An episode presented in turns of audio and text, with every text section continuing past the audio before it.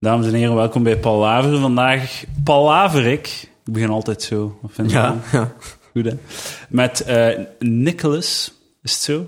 Op, op zijn Engels, ja, als we hier in België zijn, kunnen we ook gewoon Nicolas zeggen. Ja, dat mag gewoon zijn. Edouard. Ik heb wel de neiging om Nicola te zeggen. dat weet dat is ik. niet goed, dat hè? weet ik. Wat, niet goed. Ik heb, ik heb gewoon een lichte voorkeur Ja. voor, voor Nicolas, maar ik kan er wel tegen, hoor. Tegen Maar ik, ik, ik, ik wist het niet en nu weet ik het, dus nu let ik erop van Nicolas te zeggen. Dank Nicolas Rabogliati, heel Dank- mooie naam. is dat wel. Italiaans? Dat is inderdaad Italiaans. Mijn eh, grootvader eh, is Italiaan eigenlijk. Ah ja. Ehm, En is dat zo dan eh, originele Italiaan of zo de Amerikaanse versie van wel Italiaan? Amerikaanse versie van Italiaan. Ah, ja, Hij is als eh, hij is nog uh, meegemigreerd naar de, de VS zelf toen dat hij een kind was. Ah ja. En daar opgegroeid en eh, daar is mijn vader aan geboren en uiteindelijk ik ook. Maar Ah, ja. hij is eerste generatie eh, Amerikaan. En uw moeder is van Vlaanderen? Ja, ja, Ah, ja. Dus half Amerikaans, half Vlaams. Ja.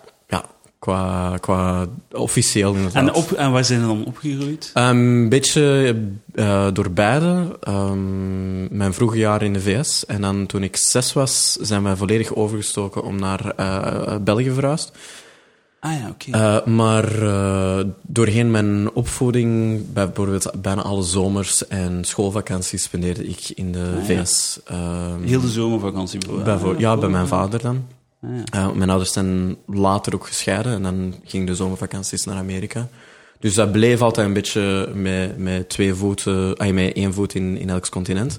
Maar het grootste deel van de tijd zit ik wel in België. En ik, ik voel mij ook ehm, meer Belg dan Amerikaan Ah, ja. vaak. Dat was eigenlijk de grootste vraag die ik had. Want eh, ik heb u, ik denk de eerste keer dat ik u eh, gezien, wa, gezien heb, hij doet ook comedy, Ja. eh, was op de Open Mic Marathon, ik denk van vorig jaar. Ja, Daar heb je ook gespeeld, hè? daar heb ik ook gespeeld, Ja. inderdaad. Ja.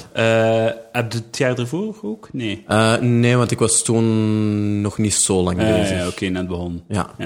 En toen eh, speelde in het Engels en ik dacht, ah, dat is een Amerikaan. En dan bleek je gewoon Nederlands kunnen. Ja. Dat was allemaal verwarrend. Maar nu, nu begrijp ik het. Ja. Nu valt alles op zijn Inderdaad, het plaats. valt allemaal samen. Ja, ik, ik, ik speel nog altijd in het Engels. Ik wil een beetje beginnen overschakelen naar Ah. Nederlands. En heb je het eigenlijk al gedaan? Heb je het dan geprobeerd? Ik heb al twee, drie keer in het Nederlands Ah, gespeeld. Ehm, maar voor mij op dit moment vertaal ik eigenlijk mijn Engelstalige ja. set naar het Nederlands. En dat werkt niet zo goed. Ik wil eigenlijk Nee, een set volledig van A tot Z in het Nederlands opbouwen. Je moet het daar denken, hè? Ja, maar gevoelsmatig... eh, ik ben altijd creatief meer gestimuleerd geweest via mijn vader. En, en dat is gewoon een taal waar ik Ja, gemakkelijker ja, ja. in denk. En, comedy is ook voor mij vanuit een Engelstalige traditie meer. Dus dat, dat voelt voor mij logischer aan in het Engels. Maar ik ben aan het proberen werken om in het Nederlands te, te, comedy te beginnen doen. Maar ik vind mezelf ook minder grappig in het Nederlands. Maar het is wel, dat is inderdaad echt een ding, want toen wij in New York waren, hij werd daar dan ook, gingen we zo een, eh, een open mic doen. Ik heb dat dan uiteindelijk niet gedaan, omdat ik zo naar een live podcast kon. Van. Ja, inderdaad. Van Kurt. Metzger, inderdaad. En dan hebben we mijn, mijn spot eh, vervangen, denk ik. Ja. En ehm, ik, ik had dan zo aan mijn set voorbereid in het Engels. En het is echt niet, je kunt het niet gewoon je moppen vertalen. Dat is het Nee. echt niet. Je moet het echt herdenken. Van, want bepaalde dingen, allee, concepten of zo, of zo, zijn anders. En als, zelfs al gaat het over juist hetzelfde, hè, hoe uw arm beweegt. Hè. Bijvoorbeeld, ik, ik, ga- ik, ik trek iets uit mijn reet dan nog de manier, de grammatica van het Engels en de manier op dat je zin ge- gebeurt, hoe dat je je zin in elkaar zet, verandert heel de mop. Want je probeert hè, je de, de punchline, de twist, proberen in het laatste woord van de zin te krijgen. Inderdaad. En dan vertaalde dat en dan kom- constateerde maar in het Engels krijg ik dat woord niet van achteraan Nee. in de zin. Inderdaad, dan, dan moeten we inderdaad eh, alles proberen herformuleren, Ja. dat dat toch werkt. Want inderdaad, uw concepten, die kunnen vertalen, dat is niet zo moeilijk, maar het zijn echt die, die punchlines. En in comedy is uw taal zo'n belangrijk Ja, ja. eh, element van, van hetgeen dat je doet. Ehm, dat, dat, ja, dat, dat is niet zo gemakkelijk om dat gewoon te vertalen. Dat, ligt, niet voor, inderdaad. dat, dat ligt echt niet voor de hand. Je moet het echt zo heel ehm, ja, her, eh, her, ja, herdenken en heel, heel eh, reconstrueren. Zo.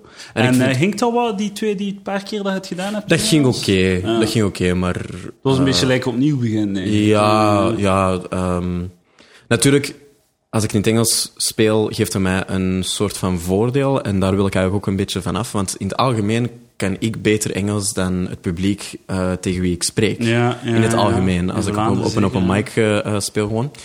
En dat geeft mij een soort van natuurlijke voorsprong.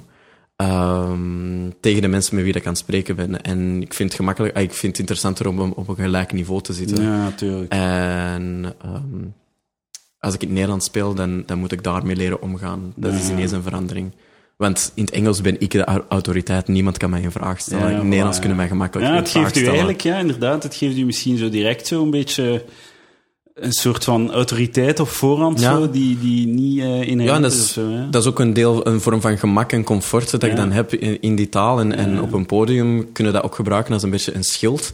Uh, want het is sowieso al, al niet altijd evident om op een podium te gaan staan, Ja. voor mensen te gaan staan. En dat is dan zo nog een, een extra houvast. Het is een beetje gelijk een kindje die zo een teddybeer vast heeft. Voor mij is dat mijn Engels. nog. Ah ja, op die manier. Ehm, Maar ja, als heel uw dingen in, in het Engels geschreven is, is natuurlijk dat is een Ja. stap. Hè. Maar alleszins, ja, ja het, is natuurlijk, het blijft Vlaanderen natuurlijk. Hè. Op een bepaald moment, je kunt dat waarschijnlijk, ja, het is nu niet mijn bedoeling om veel te gaan toren of groot te worden. Het is echt een hobby voor mij. Ehm, dus voorlopig vind ik dat ook niet zo erg om Nee. het in het Engels te doen, omdat ik het voornamelijk voor, voor mij en voor mijn plezier ga. Ehm, en ik heb dat voorlopig meer in het Engels dan in het Nederlands. Dus Ja, dat gaat ja. nog wel even zo blijven. Maar, Maar het, het, het werkt wel goed. Hè. Die keer dat ik u heb gezien, was het uh, knalhaar. Dank u wel. Dan was het, Dank was het eh, schot in de roos. Ja. Dank u. Mensen waren mee, echt. Ehm, ik, ik, eh, ik heb een optreden gepland begin maart in Brussel. In zo'n eh, tweetalige comedyavond. Mhm. Ja, ik heb, het, ik heb het zien passeren. Er zijn nog andere comedians die ook in meerdere talen werken. Dena. Ja. eh, Dena, inderdaad. Ja. ehm, Die speelde in het Frans en, eh, en ook in het Nederlands. En in het Engels ook, hebben die ook al zien spelen. ja. Ja, inderdaad. Ik weet nu niet hoe verschillend dat haar set is in elke taal. Uh, maar ik, ik, ik vind dat enorm bewonderenswa- bewonderenswaardig. Niet alleen dat je drie talen kunt, maar dat je grappig kunt zijn in drie talen. Dat is echt wel... Dat is, ja, dat is inderdaad Ik- wel... ik weet nog- eh, Ik werk veel in, in Frankrijk. Um, en vanaf het moment dat ik grappen kon maken in Frans, dat mensen daarmee begonnen lachen, Ja, voelde weet- ik ja, aan van zo, ik kan eindelijk deftig Ja, Frans spreken. Ik kan mensen, kan mensen doen lachen. dan, inderdaad, dat is, dat is het punt dat je Ja. de taal iets of wat goed vast hebt. Ah ja, en dus die show is dus in het Frans ook, dus ik ga wel van mijn eh, moppen moeten vertalen in het Frans. Ik dacht, fuck it, ik probeer het eens. Mijn, ik denk eh, wel interessant is, ook omdat je dan bepaalde aspecten van je comedy misschien meer kunt uitspelen. Je bent in, in het algemeen, denk ik, een, een iets meer fysieke performer Ja, ja. dan veel anderen. Eh, zowel in mimiek als met je lichaam. En dan kunnen dat misschien meer uitspelen, omdat dat non-verbale communicatie is. Maar het voordeel is wel, het is zo tweetalig. Dus alle improvisatie zal in het Nederlands zijn. Nee.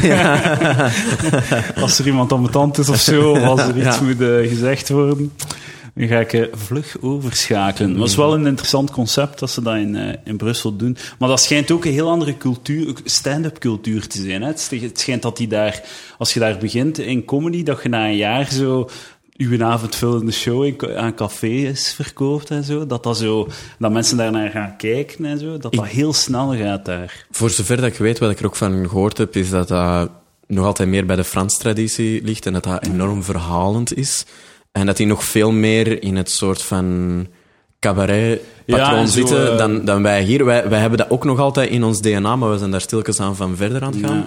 Maar dat ze in Frankrijk nog altijd die, die verteller, chansonnier traditie geschminkt en, En- ja. clownesk. Ja, inderdaad. En, Ja. eh, en met meer op podium en zo. Maar je merkt dat ook in, in uh, artificialiteit heeft een heel grote rol, vind ik, in Franse cultuur. Je ziet dat als je filmposters zo vergelijkt van de, de films dat ze in Frankrijk maken, maar ook de internationale posters die dan worden aangepast, of de trailers en zo. De theatraliteit van die, van die werken wordt echt zoveel meer naar boven gespeeld. Ja. Um, we kennen allemaal zo die cliché-scènes van zo Franse films van de jaren 60, waar er heel theatraal gedebiteerd wordt naar de camera Ja, over existentiële problemen en zo. Dat zit er nog altijd wel in. Die hebben graag dingen dat over de top zijn. En ik, ik zie, ik, ik, dat valt vrij op in zo tv-sets van Franse Ja. tv. Ik vind dat afgrijzelijk om te zien, maar elke keer als je naar zo, naar zo Franse tv gaat, is dat zo'n studioshow, super felle lichten, lichtblauw, alles is lichtblauw en wit. elk, eh, elk persoon in het publiek is volledig... Like dat ze iedereen individueel belichten. Alles is overbelicht. Super, ja, zo lichtblauw, steriel bijna, maar toch zo... En, en dan, als je dan kijkt naar zo'n Vla dan, dan begin ik zo de, een Vlaamse studioset te appreciëren. Want die appreciëren. zijn echt gezellig en schoon en zo. Allee, Ja. Dat is iets, als er iets is... Allee, je kunt veel kakken op Vlaamse tv en al. Maar wat ze wel heel goed kunnen, is ehm, decors en tv-studio's maken. Ik denk dat jij nu een, een heel select publiek heel blij maakt, want die, ai, de, de Vlaamse decorvereniging zoekt al jaren iemand om, om achter hun te komen staan en hun werk te dat heel goed. erkennen. Ik zeg dat al jaren. ik zeg dat al jaren. Die observatie, dat is niet van, van voordat comedy lezen. Ja, ja, ja. ja. Ehm, ja. Maar, maar jij, je hebt ook een heel eh, speciale job. Ja, eh, ik werk als reisleider op cruiseschepen in, op Europese rivieren, voornamelijk in Frankrijk. En dat zorgt er eigenlijk voor dat ik... Op Europese rivieren, dus het is in Ja. het binnenland. Ja, ja dus het is, het is Ah, ja. in, inland echt wel dat ik, Ik wist dat niet bestond. Ja, ehm, dat is niet zo'n grote markt voor hier in Europa zelf, omdat wij allemaal, ai, onze afstanden hier zijn vrij klein. Ja, maar ja. veel Amerikanen en Australiërs, dat zijn het grootste deel van het cliënteel waarvoor ik werk, die, eh, die zijn er heel hard in geïnteresseerd in zo riviercruises te nemen om, om een land van binnenuit, of een continent van, van binnenuit te, te Dus het klinkt bezoeken. inderdaad heel Amerikaans. ja. Ehm, maar op zo'n reizen, ik organiseer alle culturele evenementen en activiteiten Ah, ja. die, die op het schip gebeuren. Dus als er lezingen zijn, performances qua muziek en zo, wordt dat door mij geleid, maar ook van het schip. Dus als er museumbezoeken zijn, stadsbezoeken, ik, dat ik Frankrijk doe, wordt er nogal veel wijn geproefd, et cetera. Dat wordt dat ook allemaal door mij geregeld. Dat is wel en, eh, geestig, en ja. en ik vind dat heel leuk om te doen. En hoe lang zit je dan op zo'n boot? Eh, ik zit altijd vier weken op zo'n boot. Ja. En daarna krijg ik vrije tijd. Meestal ook vier weken vrij, dus Ah, dat valt oké. wel mee. Dus dat houdt dat een beetje in balans.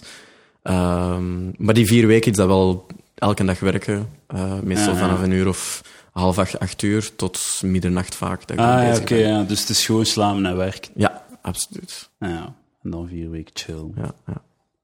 Dat is niet slecht, hè? Nee, dat, dat is niet slecht. Nee, nee, maar dat- inderdaad wel zo. Ik weet niet of dat ik het zou kunnen wel. Hey, Ja, ik, eh, chapeau hey, wel, want... In de winter krijg ik een langere break, dus Ja. op zich, ik, ik heb zeven maanden vrij per jaar. Ah, dat ja. dat een enorme luxe is. Dus dat dat is wel zijn- veel.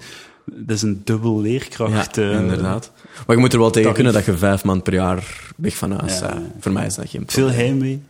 Nee, maar dat is ook denk ik een deel, een, een voordeel van in verschillende continenten, in verschillende plekken eh, opgegroeid te zijn. Ik heb nooit echt Ja, heimwee. ja, inderdaad. Eh, home is where I hang my hat. Ik pas mij daar heel gemakkelijk aan aan. Ik mis ook mensen en zaken niet zo snel. Dat Ja. komt wel, maar dat duurt langer. Ook uw gsm niet? Eh, nee, die neem ik gewoon mee. Dat is, geen, dat is geen probleem. Jawel, dus. heb jij, heb jij een... heb jij in, in, even van de hak op de tak, heb jij in New York eh, veel spots gedaan of zo, of comedy gedaan? Ehm, dus ik ben daar, vorig jaar ben ik daar vier weken ja. gebleven. En ehm, de eerste week waren jullie als, als andere comedians er ook en heb ik voornamelijk met jullie eh, rondgetrokken. Maar daarna heb ik een tweetal weken bijna elke dag een spot gedaan. Serieus? Ja. Ah, cool. Eh, dat is leuk omdat er zoveel venues zijn. ja, ja. Eh, er zijn er die echt gewoon shit zijn, waar dat je voor acht andere comedians speelt en geen publiek. En ook zo, zo van die, dat je 5 dollar moet betalen? Ja, bij de meeste plekken moeten ofwel 5 dollar betalen of twee meebrengen. consumpties. Ah. En dan mogen spelen. Maar na een tijd vond ik wel een paar plekken waar het er wel zo meer cafés waren, waar het er ook echt publiek was en zo. En Ja, ja. die waren wel heel leuk om te spelen. Dat is cool. Ja. Ja, ja, je ziet wel dat, allee, je ziet wel dat je het, die, die set, dat je allemaal wel wat gedaan hebt. Het is Ah, dat, dat, eh, dat is wel een voordeel, dat je, je kunt daar inderdaad wel echt eh, je, je minuten polijsten. Ook omdat je maar vijf minuten hebt, moeten dat allemaal in elkaar, Ja. ah, in die vijf minuten boksen en steken. En dat is wel een leuke uitdaging. Ja, ah ja, het vijf minuten inderdaad. Ja. Ehm, je hebt mij daar juist gezegd dat je op je boot dat je alleen keto eet. Dus Ja. eh, hoe de, ik, ik noem dat NSNG, no sugar, no grains. Ja. Maar dat komt eigenlijk op hetzelfde neer. Ja, absoluut, ja. En, en waarom? Ehm, Waarom specifiek op een boot en dan hier niet? Wel, op de boot geef ik al vrij veel dingen op, vrij veel luxe op en, en ben ik gewoon bezig met werken en Ja, slapen. ja. Dus ik vind dat heel gemakkelijk om nog extra dingen op te geven. Ah, zo, ja. Ehm, dus ik heb daar eigenlijk geen moeite mee. En dan vind ik het leuk als ik hier ben, dat gedurende mijn vrije tijd, dat ik mezelf een beetje beloon. Ah, dat is wel goed. Dat is goed gezien, ja. Ehm, En dat een beetje in balans hou. Dus eigenlijk vijf maand met de vijf, vijf maand streng, zeven maand zwijn. En ik vind ook van, ik, ik merk ook wel wanneer ik keto aan het doen ben, dat ik in het algemeen een iets hogere focus heb. Ja, dat kan ik me heel goed voorstellen. Eh, meer energie Ja, waarschijnlijk ook. en op mijn, op mijn werk heeft dat wel zekere voordelen. Ik, ik heb 190 passagiers aan boord. Ik probeer die zoveel mogelijk te kennen. Op een week tijd, want die zitten altijd maar acht dagen bij mij aan boord, ehm, kan ik gemakkelijk 130, 140 namen onthouden. Goh, man, Eh, maar maar dat, dat gaat, ik ben ervan overtuigd, of dat dat nu placebo is of niet, dat dat deels is omwille van op je voeding letten, vitamines nemen, et cetera, dat je een grotere focus hebt. Ah ja, maar ik geloof dat volledig. Vita- vitamine D, hè? Ja, inderdaad. een beetje magnesium, dat is wat ik doe, dus daar ik het bij.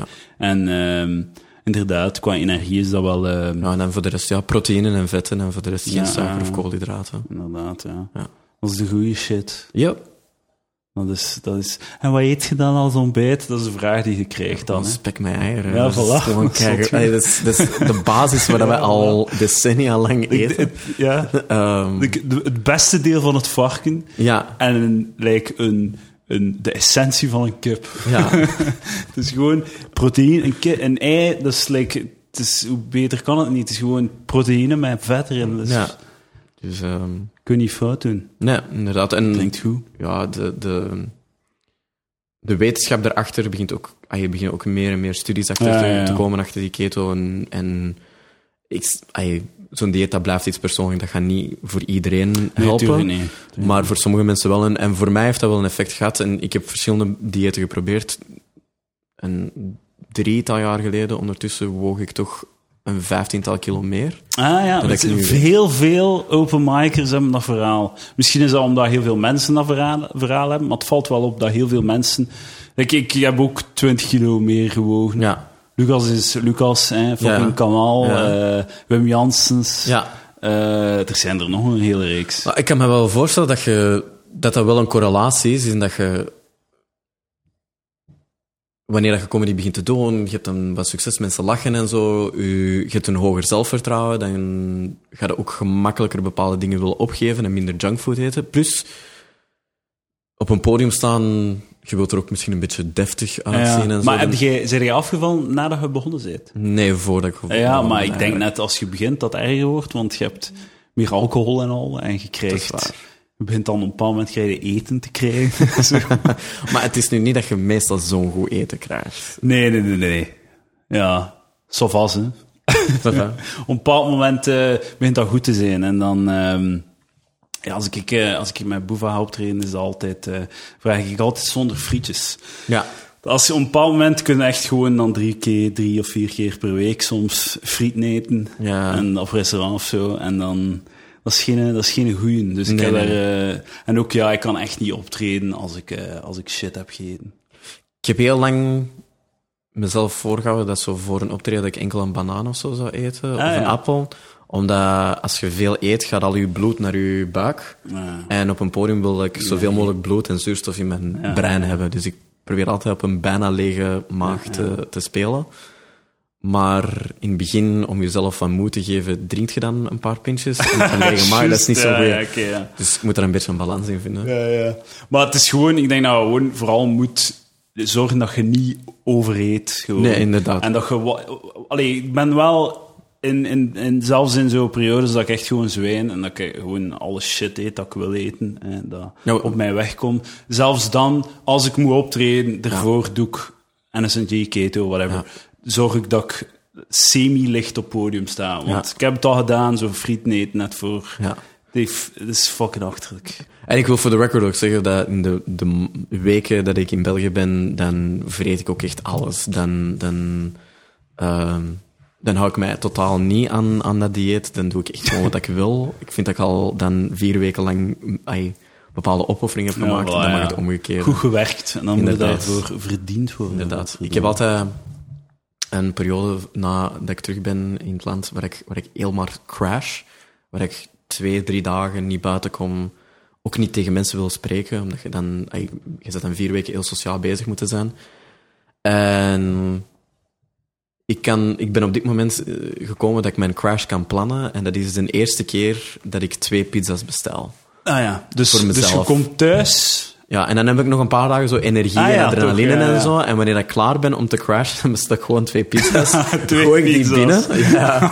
Zalig. Gooi ik dat is binnen? veel. Medium, large. Eh, mediums, maar meestal ook nog wel met zo cream jalapenos en zo. Ah, alle, en ja. lookbroodjes erbij en zo. fuck it. Het is echt wel een fuck it. Inderdaad. En dan ga ik zo in een rabbit hole van twee of drie dagen of zo. Een depressie. Eh, en dan kom ik, kom ik terug eh, onder de mensen daarna. Klinkt zalig. Ja, ja, ik vind dat wel leuk. Ik ben eigenlijk wel nog zo... ehm zijn je vaak ziek? Soms eh, Nee. een een buikgriepje of zo. Ik, ben, ik heb wel jaarlijks zo een stevig buikgriepje. Ja. En dan nog een keer hier en daar verkoudheid. Dat Ja. mij toch een dag of twee valt. Ja. En ehm, als ik dan zo buikgriep heb of als ik echt heel ziek ben, ik vind ik geniet daar wel nog van. Omdat dat zo...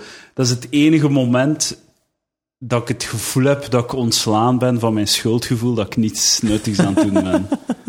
Versta je? Ik zo, eh, oh fuck, nu kan ik gewoon in mijn bed liggen, ja. naar tv kijken, Ja. geen reet uitsteken. Ja. En weet je wat? Het stemmetje in mijn hoofd Ja. Mag zijn bakken zo, Ja. want ik ben fucking ziek. ja. Oei, muil. Ja, Dat is, ah ja, dat, dat herken ik ook wel. Dat heb ik niet wanneer ik ziek ben, maar dat heb ik gewoon wanneer ik thuis ben. Dat Ik, zo, ik heb hard genoeg gewerkt. Ja. En Misschien dan- moet ik dat ook doen. Misschien Ja. ook, moet ik ook hard nu, werken. na drieënhalf weken begint dat wel zo'n beetje terug op te komen. Van zo, eh, en ook gedurende die weken zelden, maar af en toe komt er zo ineens zo... Je zet toch wel een luie zaksen. maar dat kan ook niet. Als je ja. fucking vier weken niets moet doen. Ja, ja, maar dan... Ja, maar dan, dan doe ik ook soms gewoon niks. Dan, dan Ja, ik kuis minder dan dat ik zou kunnen. Ja, ja. Eh, ik heb dan vier weken thuis en ik laat nog altijd een kuisvrouw komen. Ik heb Oh, niks te doen. Ik heb Tuurlijk, niks te doen. Maar dat begrijp ik Maar ik, laat die nog altijd komen. En dan soms denk ik zo, dat is toch wel, dat is toch wel een beetje la. Maar, Maar pff, fuck it, man. Nee, dat begrijp ik volledig. Je hebt zo hard gewerkt, je verdient dat. En ehm, het is gewoon, ja, je kunt, je kunt dan zeggen, oh, vier weken, je kunt alles doen wat je wilt, al je plannetjes. Maar als jij op één week tien keer afspreekt... de- allee, dat, dat lukt in geen honderd jaar toch, om tien keer af te spreken in één week? Kun je dat? nee, nee, nee, nee. Dat gaat niet, Nee, hè? nee, maar ik, ik, ik overdrijf om het punt Ja. te maken, hè? Dus tien keer af te springen, dan heb jij nog altijd drie volle dagen over, toch? Ja. Zo, als je het in stukken snijdt. Ja, ja, ja. ja.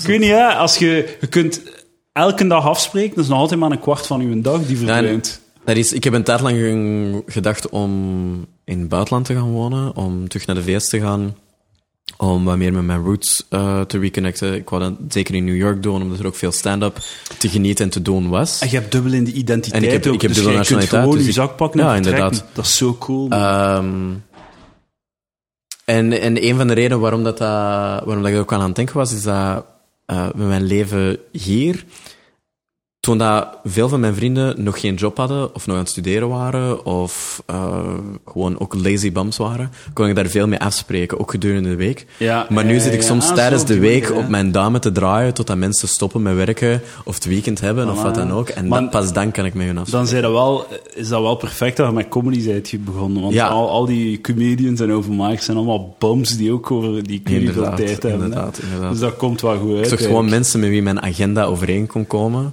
En ik vind dat wel, ik, het is ook wel handig dat je gewoon, dat dat ding gewoon je avonden vult voor u.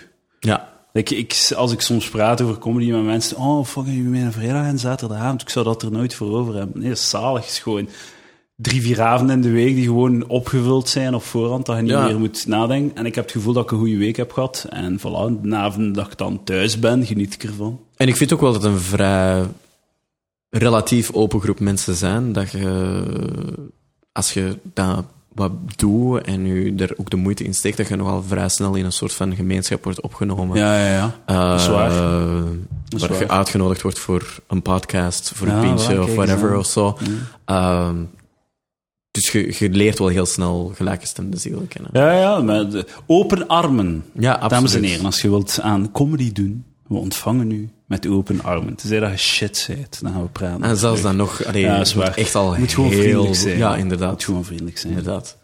Als er, ehm, als er iemand, eh, als, als, als je aan een comedian vraagt, ik ga het vaag zeggen. Als je aan een comedian vraagt, ah, wat vinden van die? Vinden die vinden, is dat nog, vinden, wat vinden van die? Ah, zo, hè? En je bedoelt Ja. van, wat vinden van zijn act, wat vinden Ja. van zijn jokes? Ah, dat is echt een sympathiek. Ja.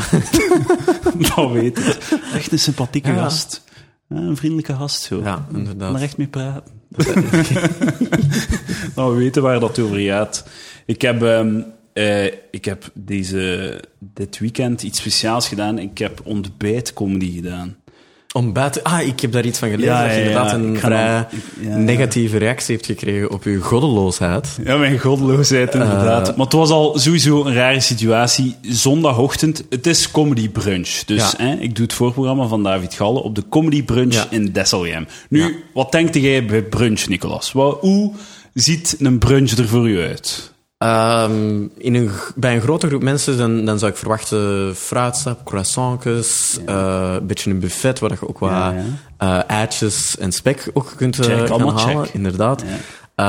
Ehm, Hoe Ja. laat, hoe laat zou het al zijn, denkt u? ehm, een brunch. Een, een brunch zou nooit later dan 11 uur 30 mogen beginnen. Nooit later dan 11 uur 30, ja. Ja, En, eh, mogen beginnen, hè? mogen het, mag, het mag doorgaan tot 2, 3 uur Ja, of zo, whatever, I don't care.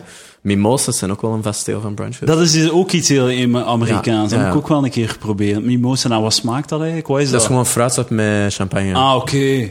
Ah, zo, ja. ja. ja, ja. Eh, en ook heel populair zijn Bellinis. En dat is dan ehm persiksap en eh, champagne. Ja. Oké, dus je zou... En waar, waar- wanneer begint een brunch, zouden zeggen? Ook wel niet voor... Ik denk dat de, de golden hour voor brunch tussen 10 uur 30 en 11 uur 30 is. 10 uur 30, 11 uur 30, ja. Ja, ik denk dat dat het beginpunt Ja, voilà. En dan, hoe lang dat dat doorgaat, Ja, dat zie je zelf. Maar dat beginpunt, denk ik, moet in dat uur ergens liggen. In Desselgem hebben ze daar andere ideeën over. In Ja. Desselgem begint een brunch Ja. om 9 uur s morgens. En in Desselgem is een brunch gedaan om kwart voor tien. en dan begint je om tien uur aan de comedy. Ja, dus dat is een, Dat is- een breakfast. Dat is een Desselgemse brunch. Ja, ja. En, eh, en dat is in drie kwartier goed doorfretten en dan gaan we lachen met de mopjes. Dus hè, ik zet mijn wekker om acht uur. En, uit was, was dit ook op een zondag, mag ik vragen? Op een zondag, Op een zondag, oké. Ja, dat maakt het goddeloosheidsverhaal Oh, wel ja, belangrijker. Ja, ja, dat ik op Hè, een de zondag... dag des heren. Met, met Herens, de heres, heres, herens, ik weet niet. Heer. Ik weet De niet. dag des De heer. dag des eh, bijgeloof en bullshit. We gaan het zo noemen. Dus ik zet mijn wekker om 8 uur. Ik ben daar om 9 uur om om 10 uur comedy te doen. En eh, ik doe daar, ik speel een kwartier. En dat is eigenlijk wel geestig. Like, als je naar zo ochtend, als je zo in de voormiddag ergens comedy moet doen. Het is niet de eerste keer dat ik dat gedaan heb. Ik heb het al een paar keer gedaan. Dan rijden daar naartoe. What the fuck ben ik aan het doen? ik zit hier zondagochtend, ik ben opgestaan om comedy, te- comedy te doen. Zo hoort het niet. Maar dat, dat is altijd, als ik dat tot nu toe heb gedaan, was dat geestig. Ik heb mij altijd geamuseerd en nu was het ook wel geestig. Ja. En ehm, de David heeft geknald ook en het was geestig gewoon. Ja, het was goed, niets op aan te merken. Ik heb een ontbijt gehad, hè, spek met eieren heb ik gegeten. Eh, er waren wel geen, ik moet wel zeggen, het was een, het was, oké, het uur, het was een ontbijt. Het was een ontbijtcomedy, het was geen brunchcomedy. Maar de, de maaltijd, er was ook niets lunchachtig aan. Staan? Er, was Ja. geen, er waren geen lunchelementen. Het was puur ontbijt. Ja. Dus croissants, ontbijtkoeken. Hè? Ja. Het is geen, geen brunchkoeken. Nee, het nee, zijn nee. Het zijn ontbijtkoeken. ontbijtkoeken, inderdaad. Eh, spek, eieren. Eigenlijk dus gewoon hetgeen dat je krijgt in een hotel. Ja. Als je daar 's ochtends gaat eten. Inderdaad, dat Daar was, het. gewoon. dat was het. Dat was het. En ehm, ik krijg zelfs... Ik heb, ik heb fucking die bier, die pint die daar staan boven, zie je dat? Ik heb een assortiment lokale biertjes gekregen. Mensen waren heel enthousiast. En het was Dessel? Desselgem. Dat is, Desselgem. eh. Desselgem is gekend voor zijn lokale bieren. Eh, nee, want ik heb er nog nooit van gehoord. Het is Dikke Jan, heet het. Het is zo met zo'n ehm shitty etiket. Nee, het is heel mooi. Ja. Ik kijk er naar uit om het te proeven. Oké. Ik denk wel geen bier, maar iemand gaat het proeven. Voilà. En eh, het was allemaal goed, het was geestig. Ik reed naar huis. Ik denk van, ah, voilà, mijn werkdag zit erop. Het is een goede dag geweest. En eh, dan krijg ik s'avonds een e-mail Van, van een zekere, ik kan zijn naam niet zeggen, ik ga een nieuwe naam zeggen. Hoe gaan we hem noemen? Ehm fucking, hoe noemde zo'n mens? Hoe heet zo'n mens die zo'n shit schrijft? Steven. Steven? Zo'n oude naam, zo'n oude Ah, Vlaamse naam? naam. Victor. Victor is, ja? Of is dat, de, is dat de gedistingeerd Ja, Victor? ja, eigenlijk wel. Ehm, Hoe heten die mensen? Fucking eh, Marcel, Marcel, Joséke, José, José. José. Fucking José, stuur mij een... eh dat is een Spanjaard. José, stuur mij een mail. Ehm, en hij zegt daarin... Beste Edouard, komma. Je ziet dat het een oude mens is, want Ja. hij gebruikt een komma. Is, De, de regel... ik wacht nu ook op de met vriendelijke groeten op, uh, ja, ja, het ja. einde. Het is een spe- Allee, speciale dat- met daar, De komma wil ook zeggen dat je dat einde ook gaat krijgen. De- ik ga zelfs... We gaan even springen, hè. van brieven, maar goed. De, de met vriendelijke groeten is de eerste keer dat ik hem zo zie, maar het is MVRGR. Dus met vr gr. Mvrgr. Zo heb ik hem nog nooit Het is gezien. ergens tussen chattaal en... Ja, het is gewoon, ofwel was hij gewoon pist dat hij die mail had moeten schrijven Ja. en sluit hij de mail af met. Geen klinkers meer Ja, voor jou. Dus beste Edouard, vanmorgen waren we getuigen van uw optreden in Tesselgem. Dat klopt. Juist. We konden onze oren niet geloven toen je om te eindigen uithaalde naar de gelovigen en hun blijkbaar vermeende lagere IQ. We zouden u willen uitnodigen het, artikel van de Standaard toch eens volledig te lezen en niet zomaar iets over te nemen wat u blijkbaar goed uitkomt als niet-gelovige. Een beetje context. Ik deed hem op. Eh, ik, meestal doe ik die niet meer, maar vandaag dacht ik, ik had nog een minuut nodig of zo. Dus weet je wat, ik ga hem nog een keer bovenaan. Die een classic. Het is niet, ik vind, ben er niet zo trots op of zo. Er zijn nog mensen met een va- variant op die Ja. eh, mop. Ik, moet, ik ga hem niet te veel verdedigen. De mop is gewoon van... ehm, eh, ik weet niet of dat je dat weet, maar mensen met een... eh, mensen, gelovige mensen hebben eh, een IQ dat acht punten lager is, lager is dan het globaal gemiddelde. En dat is echt waar, ja, zot, hè. Ik heb dat een keer gelezen toen dat ik het zelf had opgeschreven. Dat is de mop. Dat is oké. En ik tag dat, de, de enige reden waarom dat ik die, waarom dat ik dat, die, die nog doe, omdat ik dat tag met, dat is toch hoe dat werkt. Hè? Ja. Dus een beetje commentaar op Ja, religie. inderdaad. Dus dan maakt het wel goed dat het een beetje een hacky mop is. Oké, goed. Tot zover hè, de verdediging van de mop. En ehm, dus ik doe die mop. Dus in de mop zeg ik dat gelovigen acht punten lager, een IQ hebben van acht punten lager. En dus dan eindig ik met, maar ik heb het zelf uitgevonden. Ik heb het Ja. zelf opgeschreven. En daarop is hij kwaad. José is Maar kwaad. Hij refereert dan blijkbaar ook naar een onbestaand De Standaard artikel. Ja, dat bestaat. Ik heb het Dat bestaat, Ja, oké. ja, ja. Ehm, dus, eh, en hij zegt ook, eh, de, mail eh, volgt dan. Het artikel in de standaard luidt als volgt. Het is bestudeerd. Gevoel gaat voor op verstand. Zijn gelovige mensen echt dommer dan atheïsten? Wel nee, ze vertrouwen alleen te veel op hun intuïtie. Wat deze man ook doet, blijkbaar. Want hij hoort iets en hij zet zijn brein af en hij luistert niet meer. We hopen dat u de moeite doet om dit even na te gaan en dat u de eerlijkheid en de moed hebt om uw fout in te zien en toe te geven. Een excuus tegenover alle gelovigen van de KWB, inrichter van de humor ontbijtmorgen, zou gepast zijn, maar we kunnen het u niet opleggen. Ik wist dat niet, maar de... de Dat is heel passief-agressief ook. Hè? We kunnen het u niet opleggen. Uh, dat, dat- ik voel daarin een, een hunkeren naar een oudere tijd, waarin Ja, ja. Hij met zijn maten u kon komen in elkaar slagen om het toch wel af te dwingen. Dat tijd waarin dat hij het mij wel kon opleggen. Ja. Waarin dat de, de, de pastoor met zijn vinger kon, kon zwaaien. En, dat En niemand de zou dan nog tegen u spreken. Ja. Hij beseft het ook wel, want hij vraagt enkel excuses aan de gelovigen van Desselgem. Ah, ja, ja. Ja, Niet aan gelovigen al geheel, maar enkel de gelovigen van Desselgem. Daar moeten u aan, aan, Dat is het belangrijkste. Aan Dus verantwoorden. hoe ver zijn wereld gaat. Eh, ik wist niet dat... eh, ik, op dat moment wist ik ook niet... Ik ben door die mail ben ik te weten gekomen dat de, dat de organisator van de humor ontbijtmorgen, zoals hij het zo mooi... Daar is het al wel ontbijtmorgen. Ja. Hè, daar is het Hij niet meer brunch. begrepen. Ja, ja. Maar ik heb het wel gezegd. Ik heb Ah, het het podium gezegd. van, boys, deze is geen brunch, Ja. dit is ontbijt. En eh, ik wist niet dat het georganiseerd was door de KWB. En de KWB is, ik moet het nu nog opzoeken ook, de, ik weet niet, katholieke... De christelijke werknemersbeweging.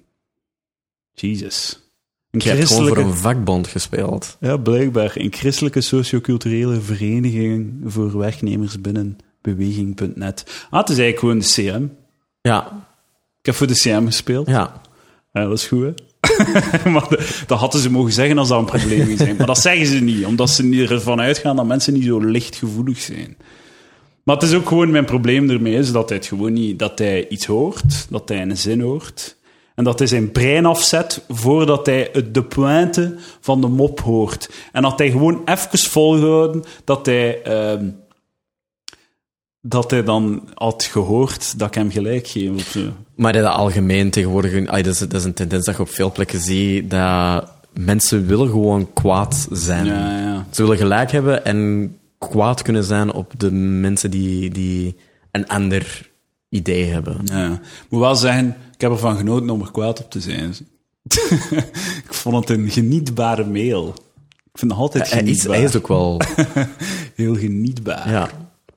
Ik denk ook wel dat hij er gemakkelijk twee uur aan gespendeerd heeft, aan die mail. Durf ik Ja, het te was zeggen. al, het was, ik heb om tien uur eh, in de voormiddag gespeeld. Het was om 24 na 8 s'avonds dat ik de mail Ja, kreeg. die, die mail heeft heel lang in zijn hoofd gezeten. Van hoe ga ik dat juist zeggen? Getipt, dingen gedelete, weggedaan.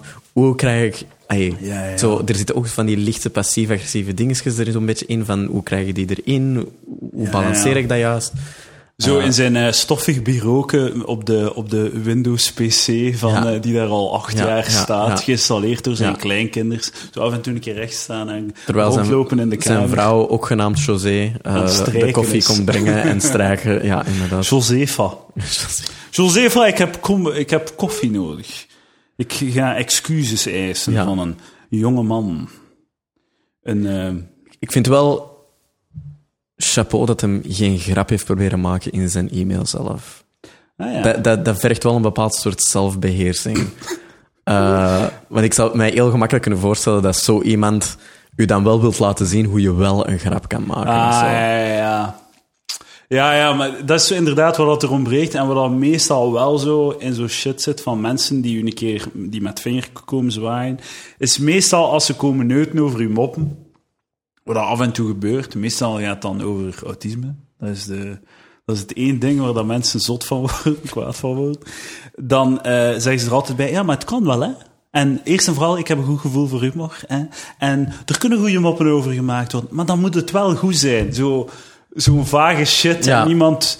Daar heeft niemand een boodschap Dat is- aan. De, de- allee, ja. Dat is het ding aan humor. Hè? Wat ik goed vind, vind jij achterlijk. En wat ik achterlijk vind, vind jij geniaal. Is smaken verschillen. Maar blijkbaar is comedy het enige ding waarin dat je u moet excuseren voor uw smaak.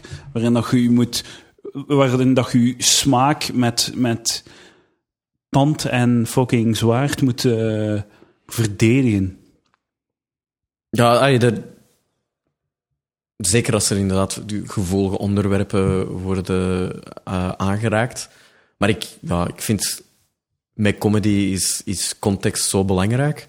Dat, dat is hetgeen dat je nodig hebt om een grap te schapen. Je, je verwoording, de situatie, het persona dat je speelt op dat moment. En ik denk als je vaak focust op zo een bepaalde grap over, zeg maar eens, autisten, om het voorbeeld verder te doen, dat, je, dat mensen dan heel vaak de context er rond een beetje weggooien. Ja. Niet tegenstaande dat er wel mensen zijn die over dergelijke onderwerpen hacky, gemakkelijke grappen maken waar dan weinig in zit. En dan heb ik daar zelf ook weinig boodschap aan. Maar, Maar- ze, mo- ze mogen dat wel doen. Ze mogen dat wel doen, dat maakt die persoon niet slecht of evil of whatever. Gewoon niet zo goed in comedy. Ik, eh, ik moet er dan gewoon niet naar luisteren. Ja, voilà. Ehm, zet het dan gewoon af. Maar dat, dat is een moeilijke les voor veel mensen op veel vlakken. Zet het af. Ik- ja. Zet ja. het gewoon af. Ehm, ik heb gisteren een gigantische discussie gehad met mijn familie over eh Bo. Over, Ah, eh, Boudewijn van Spilbeek. en, New eh, girl in town. Ja. En een van de dingen van kritiek dat veel van mijn familieleden hadden, was zo van, maar waarom moet dat allemaal zo in de kranten? En, en ik ben dan, lees het dan gewoon niet. Ja, inderdaad. Kijk er dan gewoon niet. Allee, dit is heel gemakkelijk. Voetbal interesseert mij ook niet. Ik lees de voetbalkater niet. Ja, ja. End, of, allee, end of discussion. Maar ja, mensen willen overal een mening over hebben en eh, dan, dan gaan die input opnemen dat ze, waarvan ze weten dat ze daar een probleem mee gaan hebben of iets of wat gaat hun frustreren. Maar dan is het punt net, kijk hoe gefrustreerd ik ben. Of Ik denk, kijk, ik denk dat ook het, juist zijn. Ik denk dat ook een beetje het probleem is met zo, eh, zo problematiek, like zo trans, mensen die trans zijn, transseksueel en zo, is transgenders, is dat ehm, je hebt het, mensen hebben denk ik het gevoel dat ze het recht niet hebben om vragen te stellen of eh, niet volledig mee te zijn. Dus er, er, is een soort, er heerst een soort van druk Ja, dit is het nu. Dit, dit is de realiteit. Mannen kunnen vrouwen worden, vrouwen kunnen mannen worden. Ja. Dit is het. Accepteer het. Als je het niet accepteert, zijn een stuk stront. En er is niets van bewegingsruimte daarin. Maar ik zeg niet dat het zo is. Hè. Ik, zeg Nee, nee, dat, nee. ik denk dat mensen dat gevoel hebben en hun reactie daarop. En ze kunnen dan wij moeilijk verwoorden, want ze, ze hebben het gevoel dat ze het niet mogen verwoorden. Een, een, een vragen en een, eh, een, een, ja, het, het feit dat ze het gewoon nog niet echt begrijpen. ik denk dat je daar wel eh, iets heel belangrijk aanhaalt. Dat inderdaad, dat mensen dan voelen van, ah, als ik niet mee ben, dan ben ik fout, dan ben ik slecht, en dan voldoe ik niet meer aan de maatschappij of whatever, dan, dan is het mijn fout. Terwijl, inderdaad, het zou beter zijn moest er meer context ge- eh, ge- geschapen worden en... ehm, voor veel mensen hebben, hebben daar gewoon al een aanloop naar, Ja, naar nodig. Ehm, niet tegenstaan dat, de, dat de, de, de transgender gemeenschap zich daarvoor niet moet inhouden of zo. Maar het is dan aan de, de rest van de mensen om. eh, eh, mensen die er, die er een beetje tijd voor nodig hebben om die transitie te maken, om dat ook te laten gebeuren. En die niet direct af te schieten, want zo creëer je enkel antagonisme. Ja, tuurlijk. Ja. Je moet ja, mensen de kans geven om gewoon te worden aan het idee dat mensen van geslacht kunt ver- Ja. kunnen veranderen. Dat is, een, dat is een vrij ingrijpend idee die dat bij veel mensen ingaat tegen alles wat ze tot nu toe hebben gedacht. Dus geef ze even de tijd. Ik heb een, ik heb een, ik heb een ding van zo om de, om de zoveel tijd. Toen ik jonger was, was het gewoon zo LGBT. En nu is het LGBTQIA plus enzovoort Ja. enzovoort. En voor mij denk ik, dat is een soort van waarschuwingssysteem, dat ik ga weten wanneer ik niet meer mee ben met de maatschappij, vanaf het moment dat er iets bij komt dat ik niet begrijp. Zo LGBTQIA plus 7, dat ik gewoon zijn, 7? What the fuck? En dan daarover flippen. Ja, maar de, de plus is, de, is nu de catch-all. Ja, hè. de- de- Dus ze hebben eigenlijk, eigenlijk hebben ze de, de, de handdoek in de ring gesmeten. hè. Maar ja, we weten het ook niet meer, boys. Gewoon wie dat erbij wil, wie dat er zich onder druk voelt, komt erbij. Ja. Je moogt erbij. Maakt geen zak meer uit. En, ehm, maar wat ik, wat ik nog altijd niet begrijp, en ik weet niet, misschien heb jij daar een antwoord. Ik heb, nou, ik heb het al vaak gegoogeld. Die Q, die queer, Ja. wat wil dat zeggen? Ehm, Dat is zo questioning of zoiets? Of zo... Ja. Zo, zijn niet het ene, zijn niet ander? Non-binary ik denk dat die? Q zowel op questioning als op Queer. queer. En ik denk dat bij queer. Ik ben geen, ik ben geen expert. Hè. Eh, dat vind ik echt eh, een moeilijke... maar ik, ik denk dat queer eh, slaat op ehm, subculturen. Als in zo ehm travestieten Ah, ja, ja, en zo, dat, dat soort zo, zaken. ehm, zo... ja, drag racers. en zo dat dansen, zo, voging of zo. Of voging. Ja, ik, ik denk dat dat eerder eh, gaat over, over ehm, genderfluïde subculturen. Ge- gender, genderbenders. ja. Eh, zonder dat ze daar per se ehm, dat dan- operaties voor ondergaan Ja, om, om ja. volledig van geslacht te veranderen, maar zich af en toe opkleden als iemand van ander geslacht of, of bepaald gedrag vertoont. Daar ben ik niet zeker van, maar ik denk dat dat daarop slaagt, op, op de, de verschillende subculturen, dat er daar in dat vlak eh, voorkomen. Dat is niet zo specifiek. dat is vaag. Vaag. Nee, maar ja, goed, goed bezig, hè. De, maar ze hebben de plus is wel, wel eens een goede uitvinding. Ja, ze, ja. ze hebben het wel op tijd gevonden, want Ja. eh, het, begin, het begon een... de Q was al, begon, begint al zo ah, het moeilijk te maken. Ja. Eh, LBGTQ+. want Je hebt dan nog, nog de I voor inter- en intraseksueel en dan A voor Ah, aseksueel. wat is dat dan? Inter en intra, wat is het verschil tussen inter en intra? I, I don't, I don't Want inter en intra, dat zijn dingen, dat gaat over relaties tussen mensen. Ja, Allee, of, of hoe dat... ik, Int, ja, eh, inderdaad. allee, I don't know. I don't know. Ik, ik weet dat er gewoon een I staat Ja, voor... ja. Ik, denk, ik denk voornamelijk dan voor interseksueel, voor, voor mensen op eh, het De seksualiteit. I staat voor heel raar. Wat is de I? Ehm, Star Trek eh, Discovery. Ja. Fucking eh Hawk Talk. Ik ben, ik ben een, ik ben een er Trekkie. mee? Ik ben Zijde- en in hoever, wat is uw voorgeschiedenis trek geweest? Pff, eh, vader is heel grote Star Trek Ah, ja. fan. Ehm, maar gewoon science fiction fan. Eh, en zelf heb ik de originele series gezien, dus met, met eh, Spock en Kirk. Captain Kirk. Ehm, ik heb wat van Next Generation gezien, niet alles. Ik ben een heel grote fan van Deep Space Nine. Ja, ja, Dat is mijn favoriete Star Trek serie tot nu toe. Ik denk dat dat ook de meest, ehm, als je nu wilt teruggaan, dat dat de meest bekijkbaar is. Ja. Ja, ook omdat er Next Generation, daar zit geen. Je kunt gewoon Geen eender welke aflevering, ja, eender er wanneer kijken, want daar zit Ja, geen ja, lijn in. Eh, en dat zijn we nu steeds minder gewoon met televisie. We hebben graag eh, opbouw en, en Het is Eh, ook, lijkt zo... doorlopende verhaallijnen. En dat hebben we met Deep Space Nine wel. Ik vind, het ook, eh, ik vind het ook moeilijk om zo naar eh, series te kijken van de jaren 90. Ehm like bijvoorbeeld The Next Generation, want ik heb daar ja, het eerste seizoen of zo van bekeken. Maar de, de manier waarop dat die series zijn gemaakt, zijn helemaal anders dan dat we er nu naar kijken. Want die maakten 24 afleveringen. Hè, Omdat ze elke week een Star Trek eh, aflevering eh, worden maken. Dat wil niet zeggen dat ze 24 ideeën hadden. Nee. En nu, Netflix, ze geven nu een serie van 10 afleveringen, Ja. van 7 afleveringen, van Ja, en 15. standaard tv-zenders, de, de standaard is nu ook 13 afleveringen. Ja, ja. Tussen Ja, 10 een en half 13 is, seizoen- is Een half de- seizoen dan eigenlijk. eh. In Ah, hetgeen, dat, hetgeen dat we, 24, wat vroeger 13. een half seizoen was Ja. bijna, Ja, ja. eh, wordt nu als de standaard gezien. Ja. En ja, met Next Generation, 24 afleveringen per seizoen. Er is geen enkel seizoen, ook niet van Deep Space Nine of, of wat dan ook, dat volledig de moeite is. Er zitten Ja. altijd klankers Ja. tussen. Ja, ja. En Maar dat heeft dan ook nog zo wat... Dat heeft nog eens een charme. charme van... eh, ook omdat je weet dat campiness of zo. als die aflevering dan maar bullshit is, als ik dan direct de volgende aflevering begin te zien, dan mis ik niks, want het bouwt niet verder op op Ja. elkaar. Het, is, het, is, eh, het, is, het is zo geserialiseerd. Het is niet... Kun je dat? Een Ik, ik heb zo, ik ben iets te completionist om, zo, om iets te skippen. Eh, ik zou kan dat beter wel. doen, Ik, want- kan, ik kan dat wel. Maar, maar enkel met reeksen waar ik weet waar dat, dat het geval van is. Eh, dus zo gelijk Next Generation, Ja, zo, daar ja, kan ik ja, dat doen. Eh, maar met Deep Space Nine zou ik dat niet doen. Alhoewel dat ook afleveringen heeft die minder zijn. Die heel raar zijn. Ja. Adelaide. Die shit.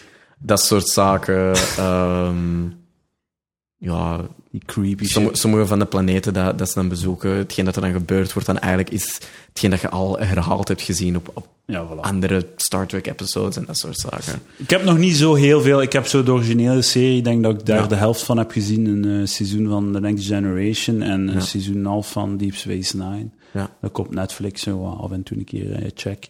En Star Trek Discovery nu. Hè. Ik Ja. vind het wel geestig. Eh, ik, ik, vind, ik vind het goed, maar ik, ik heb er een beetje een dubbel gevoel bij. Het is, geen, het is, het is iets helemaal anders. Hè. Het is, Ja, maar dat mag ook helemaal Ja. anders zijn voor mij. Ik- vind dat het qua, qua stijl en gevoel dichter aanluidt bij de films van de laatste paar Ja, jaren. qua tempo en energie en zo. Ehm, ik vind het wel iets hebben van zo onze, onze ey, zo, hoe dat we nu tegenwoordig met tv-reeksen bezig zijn. Er, er is dan een, een overkoepelend verhaal, maar er wordt zo snel ingezet op zo big shocking reveals, Ja, zonder dat ja. die worden opgebouwd. Ja. En je hebt dan het probleem dat je hoofdpersonage eh, door Klingons is opgevoed en totaal onemotioneel is. En Vulcans, ja. Ja, door Valkens, sorry. Ja, ja. Door Valkens is eh, eh, opgevoed, dus is totaal onemotioneel. Dus Ja, je, hebt er geen, inderdaad. je, je, je hebt daar geen band mee. Ik vind, ik vind dat hoofdpersonage heel zwak. En Ja. ik kijk ondanks haar. Ik vind, ik vind die goed acteren en dat soort zaken, maar ik vind, daar, ik vind het zwak geschreven. En veel van de andere personages zijn eigenlijk ook... Er is dan die Dr. Stamets, dat is ook een zwak personage. Ehm, en dan... Ja, een paar van de interessante personages worden eigenlijk nogal snel gedood. Lorca. Eh, Lorca bijvoorbeeld. Eh, ik weet niet of dat we spoilers mogen Nee, geven. Fox, ja, als je niet kijkt, dan ga je nooit kijken. Nee, oké. Zoals bijvoorbeeld Lorca, ehm waar Ja, er nog en veel dat, mee... is, dat was like de, ik zou de, het interessantste personage eigenlijk. Allee, Ik de vind Saru, de, Ja, de die is dingen, wel- vind ik eigenlijk het ja. interessant. Maar die, Ja. die krijgt ook het minste tijd, ironisch genoeg. Maar ik vind die... Maar meer en meer wel. eh, Ja. ja. Uh, dus ik hoop daar meer van te zien. Uh, wat ik wel goed vond. Uh, langs de ene kant is het jammer dat ze heel veel van die reveals op elkaar stapelen. Zonder dat ze u de tijd geven om die te verwerken wel. om een emotionele band. Maar dat zorgt er wel voor dat die reveal dat die, die gast uh, blijkbaar een, een Klingon was. En je zag dat van mijlen ver aankomen. Dat was, Ah, maar geen, ja, dat dat- was geen geheim. Dat vond ik zot. Dat, dat vind ik zo zot eraan. Dat, het is niet op. Allee, als je zo. Ik, als ik eh, de, eer- de, de eerste helft van het seizoen Ja. keek. Na elke aflevering ging ik zo op de subreddit Ja. van Star Trek. Ja. Zo de, de commentaar gaan lezen. En alles wat dat er in heel dat seizoen is gebeurd. werd zo direct daar voorspeld. Ja. Maar ik, za- ik zag het niet direct. Hè. Ik, dat die Tyler Vok was, had ik vrij snel door. Ja. Uh, Maar, die- maar wat ik dan goed vind, gelegd. is dat weet eigenlijk ook wel zand in de ogen strooien, omdat dat niet zo een grote verrassing was. Maar dat zorgde wel dat de verrassing dat Lorca eigenlijk van een andere dimensie was, zorgde dat dat ineens wel Ja, vanuit het niets kwam. En dat vond ik wel interessant. Die shit maar had ik ook al gelezen. Had ik ook al voorspeld gelezen en gezien. Dat... dat Lorca van een ander Ja. universum was. En dat ze... Heel het ding dat zo een, dat een, dat een mirror universe is en dat, dat, dat de Federation fa- fascistisch was, Ja. had, ik, had ik al wel al gelezen en al. Dat- dat zo, en dat vind ik, ik... Dat maakt de serie absoluut niet slecht. Ik vind dat gewoon dat die nerds, hoe doen die dat? Want alles... Ik ben geen enkele keer verrast geweest omdat ik het allemaal had, had Ja. gelezen. Ik- En ik zag het niet, ik had het niet gezien. Like, zo, hoe had ik nu kunnen... Ik ben niet zo'n track-nerd, dus ik had nooit kunnen raden dat er een mirror universe was, waarin dat er, een, eh, dat er spiegelversies van iedereen bestaat en zo. Allee, ja. Ja, de... Ik, ik zit niet op messageboards. Ik... eh, Ik stop er nu ook wel mee, Ja. want... Ja. Want daar eh, wil nog mensen die, die geobsedeerd zijn en die over elk detail eh, eh, inzoomen. Ehm, ik probeer mezelf ook gewoon zo blind mogelijk naar dingen te laten gaan. Ik kijk ook niet naar trailers bijvoorbeeld voor films. ja, ja. Ehm, omdat, vind ik ook geestig om dat te skippen en gewoon in, eh, in cinema Ja, te gaan zitten. inderdaad. Ehm, maar ik had, ik had dat niet direct zien aankomen, maar ik kan me wel voorstellen voor, voor mensen die... Maar dat, dat, is een, dat is een interessante werking, eigenlijk, omdat je nu zo een heel grote eh, geek slash nerd culture hebt, eh, met alle... Met niet alleen Star Trek, maar alle comicboekverfilmingen, et cetera. Populaire cultuur is echt gefocust naar geeks Ja, en nerds op dit moment. Ehm, maar reeksen en tv's eh, en filmen en dat soort dingen moeten nu een soort balans vinden om het interessant te houden voor hun core publiek, Ja. om nieuwe dingen te tonen, maar het toch nog toegankelijk houden voor de rest van ons, die niet de tijd hebben om elk detail te gaan analyseren. Ehm, en dat zorgt er vaak voor dat je, zeker in, in van die superheldenfilms, een soort van monsters krijgt, waarin dat... Op dit moment is het de derde reboot of zo van Spider-Man. Ja, dat is en elke keer 10 opnieuw moeten we toch wel 15 even jaar. het over hoe is hij Spider-Man geworden. Ja, ja, ja. En elke, elke superheld opnieuw moet er, moet, er moet Maar een half uur laatste hebben ze gespendeerd niet worden. gedaan. Laatste nu niet. Maar bij Oh, iedereen weet wel. Het verhaal van Spider-Man. en Iedereen zo. weet het verhaal Ja, van Batman. Maar als ik nog ene keer eh, een, een, een, een eh, eh, parels van een moeder op de, op de grond moet zien vallen. Ah, Jezus, ik wandel weg. Ja. Maar toch moeten we dat altijd opnieuw zien. Ja, dat is het. Daarom dat dat zo sterke verhalen zijn die duizend keer herhaald worden. Omdat ze blijkbaar iets vast hebben dat universeel is, dat heel veel aanspreekt. Ja, dat is wat mensen doen, hè, verhalen herhalen. hè. Ja. Ja. ja, niet alleen... Ja, je kunt nu neuten van dat we verhalen aan het herhalen zijn die in de jaren 30, 40, 50 geschreven zijn. Maar ondertussen herhalen we ook verhalen die 1000, 2000, 3000 jaar geleden zijn Ja, eh, geschreven. Dus dat is gewoon wat mensen doen, verhalen herhalen. En het is ook maar een bepaald aantal eh, verhalen die je kunt schrijven die, ehm, die universeel gaan aanslaan. Dat is waar. Maar vind dat de balans soms een beetje fout zit. Eh, de- Het is nu wel een beetje, het is heel reboot en sequel heavy. Ja. De laatste 10, Ja, en dat, 15 dat jaar zorgt of ook voor dat je volledig mee moet zijn. Als je... Hey, er komt nu, deze zomer komt zo de Avengers film uit. Ja, ja. Dat wil eigenlijk zeggen, als je mee wilt zijn, dat je minstens, denk ik, op dit moment 13 of 15 films daarvoor gezien moet hebben om te weten wat dat er juist aan de hand is. En die films zijn, zijn Niet allemaal, even Ja, goed. ze zijn, heel, ze zijn allemaal gewoon heel matig. Er zit daar ge- geen enkel pareltje tussen. Pareltjes zou ik er voor geen enkel voor gebruiken. Er zit daar zitten geen een paar, enkel Er zitten een paar deftige tussen. Het grootste deel is bagger. Maar je, je moet... Je, Ja. deftig en zo... Ah, dat was wel een goeie. Maar je hebt je verwachtingen toch verlaagd om dat te kunnen zeggen. Ja. Want er zit daar geen enkele film in van... Die moet je gezien hebben. Nee. Of dat was een goede film. Of En ik, ik denk aan. Ik ben, ik ben heel hard bezig met film. Uh, ehm, ik heb ook filmwetenschap gestudeerd. Dat is, dat is echt een passie voor mij. En ik heb dat deels ook van, van in mijn opvoeding. Ik keek vroeger films samen met mijn vader. Ik vond dat kei leuk. En ik keek daar Back to the Future mee. En Ghostbusters en Indiana Jones en Star Wars opnieuw en opnieuw en opnieuw. En dat zijn films dat als ik ooit kinderen heb, dat ik met mijn kinderen ook Ja. ga willen zien. Het is geen een van die Marvel-films dat ik eigenlijk denk van Inderdaad, dat, dat binnen wat is het, 15 jaar of zo, wanneer mijn kind, eh, of, of 15, 20 jaar, wanneer ik kinderen zou hebben die die, die film zouden kunnen zien, dat ik die films opnieuw zou zien. Dat denk ik. Voor mij niet. was dat zo... eh, was dat vooral Star Wars en... eh, The Mask, bijvoorbeeld, Ja. van, met Jim Carrey. Ja. Dat was ook een die ik Ja. dus keer heb gezien. The Matrix heb ik ook dus ja, keer gezien. Matrix was er ook zo in. Eh, Ehm, trouwens, voor... nu, de nieuwe Star Wars zou ik wel met mijn kinderen zien. Daar ben ik, ben ik compleet fan van. Die ja? vind ik echt die nieuwe, ja? Ja, die nieuwe. Last er fan Jedi van. je Last Jedi, ik vond hem. Ik vond hem goed. Ik, weet, ik weet dat hem controversieel is, maar ik vond hem goed. Ja? Ja. man. En mijn Er zijn, enigste... ik- er zijn goede dingen in en, en ik vond het geestig en al, maar dat is, er zit zoveel bagger in die film. Ah, wel, toen ik hem eerst zag... Ik heb hem ondertussen al drie keer gezien. Serieus? Ja. Wauw. Eh, het is Star Wars, het is normaal. Ah, wel, maar ik ga daar volledig in mee. The Force Awakens ben ik ook twee Ja. keer in de cinema gaan Ja. kijken. En The Last Jedi dacht ik ook van, ja, deze film ga ik ook twee of drie keer in de cinema checken. Sowieso. Maar ik ben buiten en na drie dagen haatte ik die film bijna. Nu, toen ik hem eerst zag, was ik niet echt fan van het hele...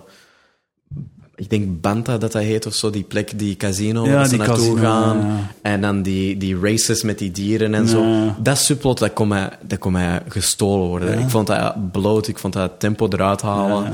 Eh, ik had daar eigenlijk een probleem mee.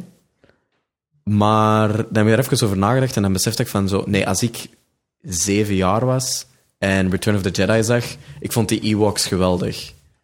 Ik vind dat nu... Ja, nu, heb ik, nu moet ik die. Ewoks niet hebben. Maar die, die, die, de, de nummer 4 en 5, New Hope en, en, Empire, en Empire, dat zijn goede films over heel de lijn. En de kinderen vinden dat ook goed, dus het kan. Dat is waar. Het- de Force kan- Awakens vond ik echt goed. Het kan, het kan zonder, dat is waar. Maar ik vond het nu niet zo'n dramatisch ding. Ik, ik besef gewoon van Star Wars is voor heel veel mensen. En dat, die 20 minuten op een film die 2,5 uur duurt, waren niet voor mij. Ja. Maar als, als ik naar een theaterstuk of een comedyshow ga kijken van 2,5 uur, wat veel te lang is, het is en er zouden 20 shit. minuten zijn Ja, dat shit zijn, Man. ik zou... Ja, dat zou amazing zijn. Ja, ik, vond, ik vond er wel veel meer fout aan. Ik vond er 20 goede minuten in. Ja, ja. Of pakt 40 goede minuten. Ja, pak dat van de 2,5 uur dat ik toch zeker, denk ik, anderhalf uur wel zoet ben. Ja. En dat, dat ga, ik wel, hem wel nog een keer bekijken, zo eh, binnen een jaar of zo. Ik ga dat wel doen. Ga, ja, het, is ah, Star ja, Wars, het blijft Star Wars. verwachtingen en zo. Dus, Ja, eh, het is dat. ja. Ehm, om eh, Discovery, en om nog een keer terug te komen naar Discovery, vorig jaar, vorige week heb ik gezegd van, ehm, dat, dat ik het zot vond dat je zo... Ze zeggen van ja, eh, de Terrans, zo, eh, die, die, die, die Mirror Universe eh, federatie, die zijn zo seksistisch en racistisch, xenofoob. Ja. En ook seksistisch, zijn ze. En dan krijgen ze te zien... De Emperor is een, is een Aziatische vrouw. Ze lopen allemaal door elkaar. Dus Ja. blijkbaar in al hun xenofobie pure 100% tolerantie. Maar nu heb ik begrepen dat de xenofobie gaat over het andere, Andere ras. rassen, inderdaad. Dus er, is, er heerst een soort van ja, perfecte idealistische tolerantie in die maatschappij. Want vrouwen en mannen zijn gelijk, biologisch gelijk. Dus Ja. Nu, wat ik wel oké vind aan het heel Terran eh is dat ehm, Star Trek, je ziet een soort van evolutie in de, de grote villains waarin dat ze tegen vechten. In de original series is, is, serie is dat ehm, vooral Falcons en ook wat Klingon, waar dat ze wat problemen mee hebben. En die zijn gewoon agressief. Ja. Als een, een tegenhanger van ehm, de vredevolle Federation. Ja. Dan in Next Generation krijg je de Borg, die gewoon voor assimilatie gaan. Wat dat de Federation ook een beetje probeert te doen, maar, maar Ja, zachter en de. Borg agressief. Deep Space. Nine, ja. Deep Space Nine krijg je dan een soort counter-federation, maar met die shapeshifters. Ah ja, dat Ehm, ben ik nog niet. eh, ja, daar gaat het dan wel aan komen. En dan nu heb je die- met die Terrans heb je eigenlijk eh, een soort van fascistische versie van de, de Federation, waar een mix is tussen de Klingons eigenlijk en de shapeshifters van Deep Space Nine. Ja, ja. Dus ik vind het wel leuk om te zien hoe de evolutie van eh, het grote, negatieve, het slechte of zo wel evolueert doorheen de reeksen. Het, eh, de laatste aflevering eindigt zo. eh, op Tilly vat het allemaal samen met. Als we, als we niet willen zijn, lijkt de Terrans, moeten we onze, de donkerheid in onszelf herkennen. En pas Ja. dan gaan we het kunnen bestrijden. Dus dat is zo. Ze worden in het Mirror in het Universe geconfronteerd met een donkere zelf. En dan pas kunnen ze echt goed zijn. Dat traditional ze- hero arc, hè, over, Ja, verha- over dat verhalen ze- herhalen. Dat is... eh, Het is like dat, eh, dat ze even eh, Jordan Peterson wat, wat ze het dialoog hebben laten schrijven Ja. van Tilly voor een obscure referentie. ehm, Ehm, zeg maar. Ja, ik geniet ervan, maar ik vind, ik vind, ik vind hem. Ik zou er meer van willen kunnen genieten, eigenlijk. Ik, ik vind hem. Ik zie nog een beetje middle of the road voor, Ja. voor Discovery. Maar ik kijk wel elke, Seizoen elke maandag, seizoen 1, dat is waar. Ja. En om eerlijk te zijn, er is nog nooit een Star Trek-reeks geweest waarin het eerste seizoen echt goed was. Ja. ja. Next Generation was ook shit, Er zijn Deep Space Nine was er ook zijn niet shit. veel series waarin dat het eerste seizoen het beste bleef. Of ja. Nee, Firefly. Firefly, ja, inderdaad. Dat is ook het enige seizoen dat ze gemaakt hebben. Ehm, we zijn bijna rond. Ik wil alleen nog eh, de favoriete rubriek van de luisteraars bovenaan. En dat is de licht seksueel getinte jeugdherinnering. Ja. Heb jij zo'n herinnering, Nicolas? Eh, ja. Ehm, is dat heel hard in mijn geheugen gericht is, is to- toen ik als jongeling op bezoek was bij mijn vader in Amerika. En mijn vader was ergens naartoe, ik was alleen in het huis en ik was iets aan het zoeken en ik was eh, kasten aan het openen. En ik vond mijn vaders pornoboekjes Ja. daar. Ehm, dat was vrij confronterend, want er is mij als kind voorgelogen geweest dat de reden waarom dat mijn ouders scheiden, was omdat mijn vader naar porno keek. Omdat ik was ooit betrapt geweest met naar porno te kijken. En ik ben daar toen een uitbrander gekregen. En toen eh, hebben mijn moeder en stiefvader mij gezegd van... Kijk, een van de redenen waarom dat, uw ouders zijn gescheiden zijn, is omdat uw vader naar Dat is, porno fuck, keek. dat is Ja. zo fout. Dat, is zo fout van Dat is inderdaad Holy fout. shit, man. Mensen zo... Allee, mijn gezicht is echt zo... Ik ben totale verbazing. Hoe kunnen nu uw kind... Allee, ik wil niet kakken op je ouders, maar dat is echt een gigantische blok schuld op je, op je, op je schouders gedumpt hadden. Absoluut. Dus ik had het daar altijd... Full disclosure, dat heeft mij niet tegengehouden om daarna Ja, ja, maar meer ja, porno te zien. met meer schuldgevoel. Gewoon met meer schuldgevoel, Met inderdaad. juicy schuldgevoel Inderdaad. die nog een grotere reactie geeft. Ja. En dan, daarna mijn vader porno toch te vinden, was dan toch wel even confronterend. Want Ah, ik was dan zo van, tuurlijk, ah, maar misschien keek hij te veel of zo, of whatever. Of was hij daar te veel mee bezig? Of, of wat dan ook. Was, was dat dan vrij raar voor mij? En eh, de boekjes zelf, het was, dat is oldschool, dat is andere generaties, dat waren, waren boekjes, waren magazines. Ehm, dat ging voornamelijk over zo, zo, dat waren zo slutty teens en zo. Dat was zo die subcategorie van zo tussen de 18 en 20 jaar. Ah, ja, het was Maar niet gewoon een playboy, het was zo... Nee, nee, nee. Het was echt... Het was echt ja. Ja, het was echt, het was echt hardcore. maar voornamelijk eh, de modellen dat erin voorkwamen tussen de 18 en 20 jaar. Dus echt heel jonge mensen. Ja, ja, ja. En mijn vader was op dat moment al, al, in de 40. En, ah, zo ver in de 40 of zo. Wat lief? Hoe oud waren we dan? Ik was toen, denk ik, tussen 15 en 16 jaar. 16 Ah, jaar ja. zal ik geweest zijn. Ehm, maar dat was dan ook een, een ding van zo... Is mijn vader dan zo een old dirty man? Want hij, hij is nog altijd zo met teenagers bezig in die Ja, ja. boekjes. En sindsdien, als ik zo naar, naar porno en ik zie zo teen sites en zo, dan kijk ik er niet naar. Ik heb daar een, ja, ik heb daar zo'n ding van, van zo... Want dan heb ik zo schrik dat ik zo ook een old dirty perv ga worden. Hoe oud zijn nu? Ik ben nu 30. Uh, wauw, nee, het is niet zo erg, maar, maar zo, sindsdien die term teen voor, voor pornoster is niet iets dat mij, de, de, waar ik echt achter, achter zoek of zo. Het is niet een trauma of zo, dat is gewoon een soort van cautionary tale voor mij.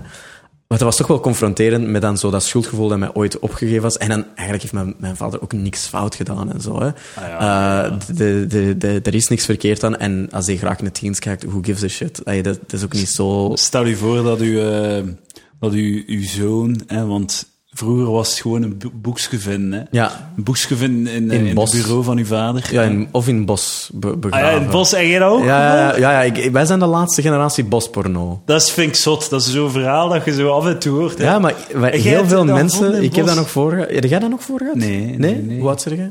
27. 27, oké. Maar ik heb ook niet zoveel in bossen gespeeld. Hè. Nee, nee, ik heb zo... Laatst... Ik denk...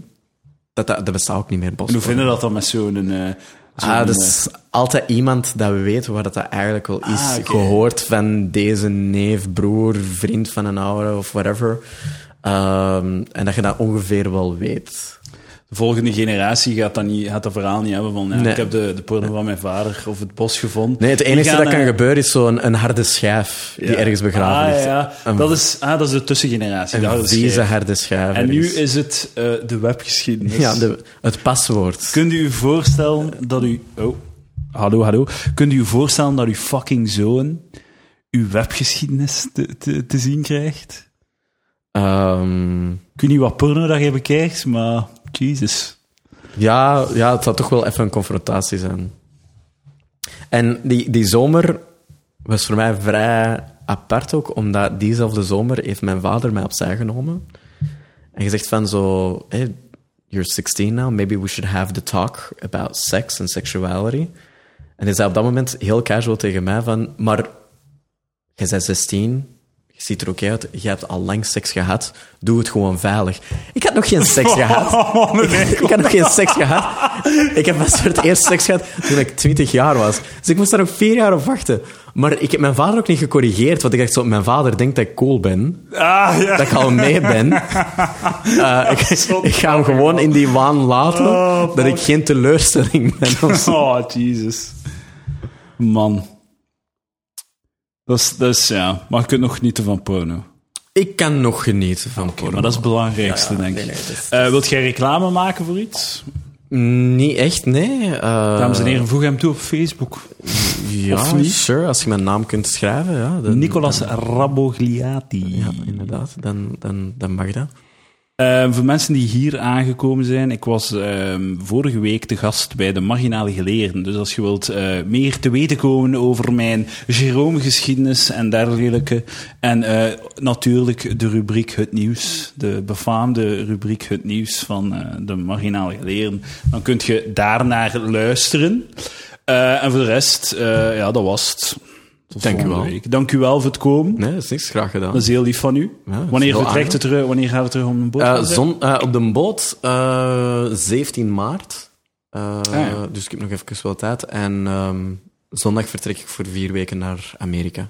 Cool, New York. Drie weken New York, één week Arizona, waar dan mijn vader Ah, ja. woont, waar ik oorspronkelijk vandaan ben. Cool man, geniet ervan. Zeker en vast. Hit up some mics. Die ga ik ook doen, daar ben ik zeker van plan. Ideaal. Doe ze daar de groeten. Dat zal ik doen. Tot de volgende, yo. Jo. yo.